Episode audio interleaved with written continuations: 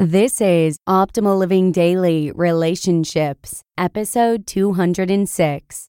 Seven powerful questions to help you forgive and be kind to one another and to yourself by Salone George of spirituallivingforbusypeople.com.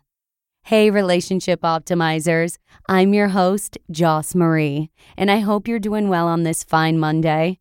I don't know about you, but I'm feeling really good today. Maybe I slept really well, or maybe it's just the caffeine running through my blood. Whatever it is, I'll take it. I'm also really excited about today's posts by Salone George. For those of you who may be new here, Salone is a blogger who writes about spiritual tips for living well.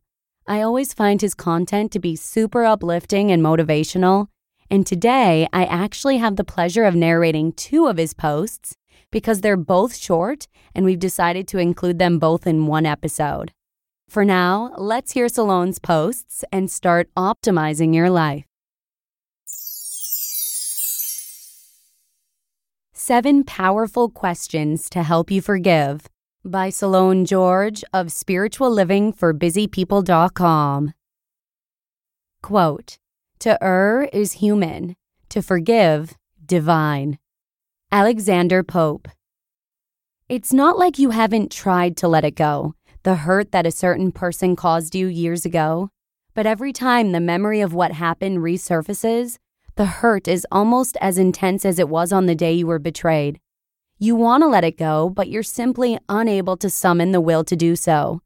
You want to be free of the pain of resentment and bitterness, but you can't find a way out. Forgiving someone who hurt you is probably the hardest thing there is. But if you want emotional and spiritual freedom, forgiveness is the key to unlocking what you most deeply desire. If you want to forgive but don't know where to begin, here are seven questions you can ponder to help you be more open to forgiving and letting go. Number one, what are my options? When we feel stuck and unable to forgive, we mistakenly believe that we have no choice but to feel the way we're feeling. But that's simply not true. Asking yourself, what are my options, has the power to unlock this truth in a way that allows you to see that you can choose to let go rather than hold on. This is the essence of forgiveness. It's not making nice with the perpetrator or condoning their actions. It's simply choosing to let go of the hurt that's slowly destroying you. Number two, would I be okay leaving this unresolved if I died today? How much better might our lives be overall if we remembered our death every single day? Try this.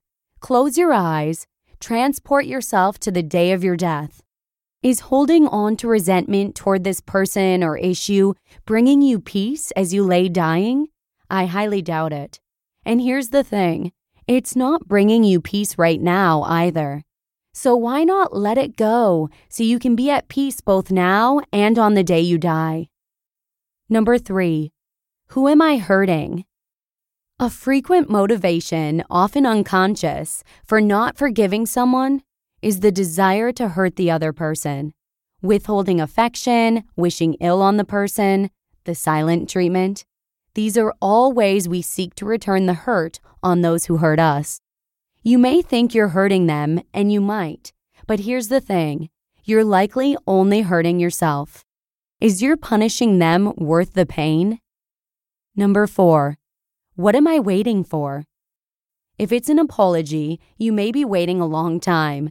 Do you want the person who hurt you to have that much control? Because if you're waiting for them to apologize before you can let go and experience relief, you've given them total control over your life.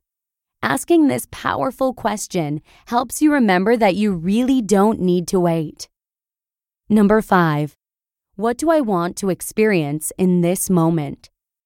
Do you want peace or pain? Do you want to feel free or imprisoned? If you focus on what you want to experience in any given moment, you can feel more empowered to make the right choices to achieve your desired state.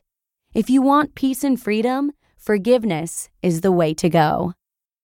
Number six, what do I have to lose? Your righteous anger, your self pity, You're suffering?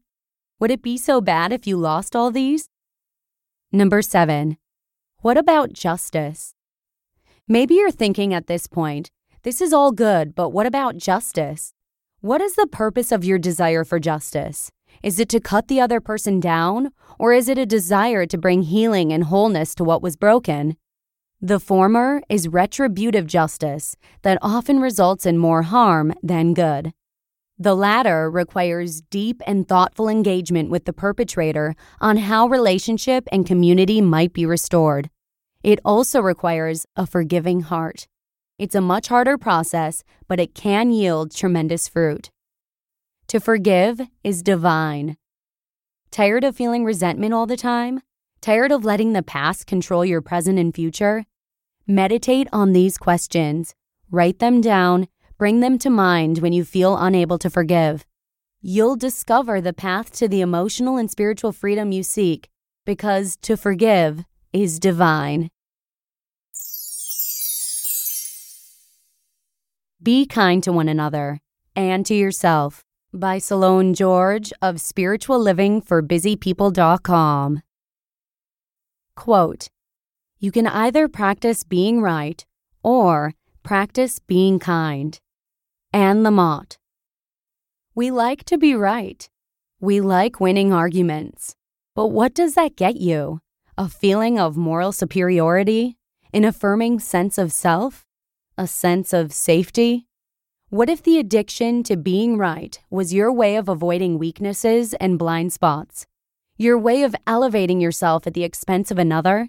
Your way of not having to listen to another person's point of view or listening to what they are trying to say to you? Take a look at the righteous path you are on. Turn around and see the havoc you have created in your wake anger, bitterness, humiliation, guilt, shame. How does that make you feel? Want to try a different path? Ways to practice being kind when you want to be right. Number one, talk less and listen more. Listen to their point of view. Listen to their complaints. Yes, sometimes the complaint may bring up a perceived shortcoming in you. Be strong enough to just listen rather than jumping to defend yourself. Number two, ask questions. One great way to be a good listener is to ask open ended questions. Ask as many of them as you can before making statements. Ask questions like, What do you mean by that? Tell me more. How did that make you feel? These may be cliche, but they work. You can be more creative in the questions you formulate.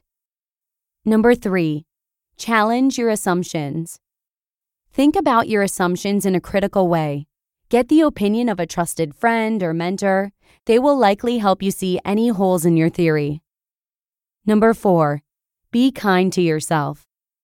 Being kind to others starts with being kind to yourself. Give up the need to be right all the time. It's exhausting. It goes against reality. You were not created to be right. You were created to be loved. You just listened to the posts titled Seven Powerful Questions to Help You Forgive and Be Kind to One Another and to Yourself by Salone George of Spiritual Living for BusyPeople.com. Thank you so much to Salone for letting us share these posts with you today. I mentioned that I'm a University of Wisconsin journalism major way back when we first launched the show, and Salone's posts about being right reminds me a lot about the lessons I learned in J school about really listening to all sides of a story.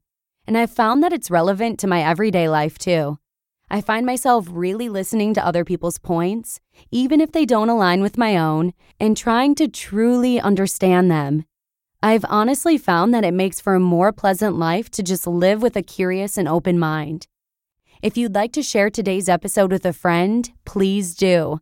I've actually been sharing episodes a lot lately. If you're using Apple Podcasts, simply click on the three dots icon that is just to the right of the episode title and author, and then select Share Episode. You can choose to send it via text or email, whichever you prefer.